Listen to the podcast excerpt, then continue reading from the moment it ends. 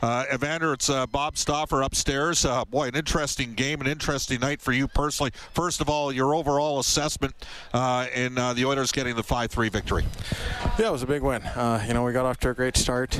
Um, you know, they, they pushed there in the second. Um, you know, got a lucky one to tie it up, but we stuck with it in the third, and you know, it was a big goal there on the PK to uh, to get us the lead there late in the third. You got 21 goals in 35 career games against Washington, so you've had lots of success. You mentioned the physicality of their team, and I, I think they kind of nose themselves back into the game. Uh, you got belted into the boards, you got clipped uh, just before the end of the period. But what I liked, Evander, was after they ran McDavid, both you and Kassian got in Garnet Hathaway's girl. You guys got engaged with Tom Wilson, and it's important for you guys to have team toughness in those situations, isn't it?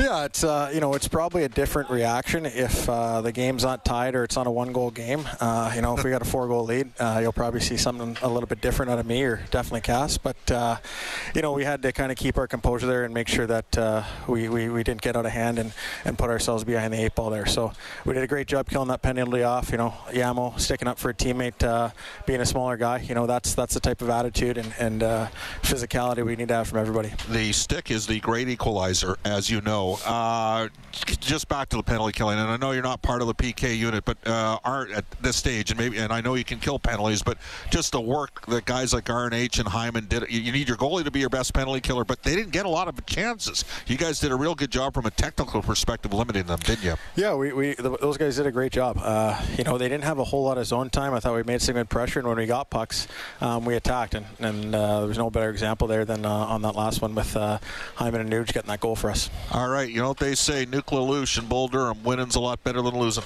Sure is. All right, thanks, Evander. Thanks. All right.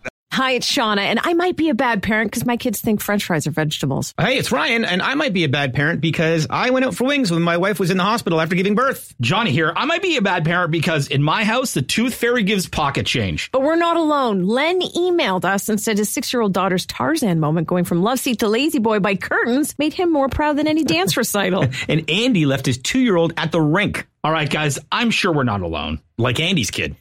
For stories and confessions like this, make sure you check out our podcast. It's called Bad Parents, and it's available wherever you get your podcasts. I left a glove at the rink.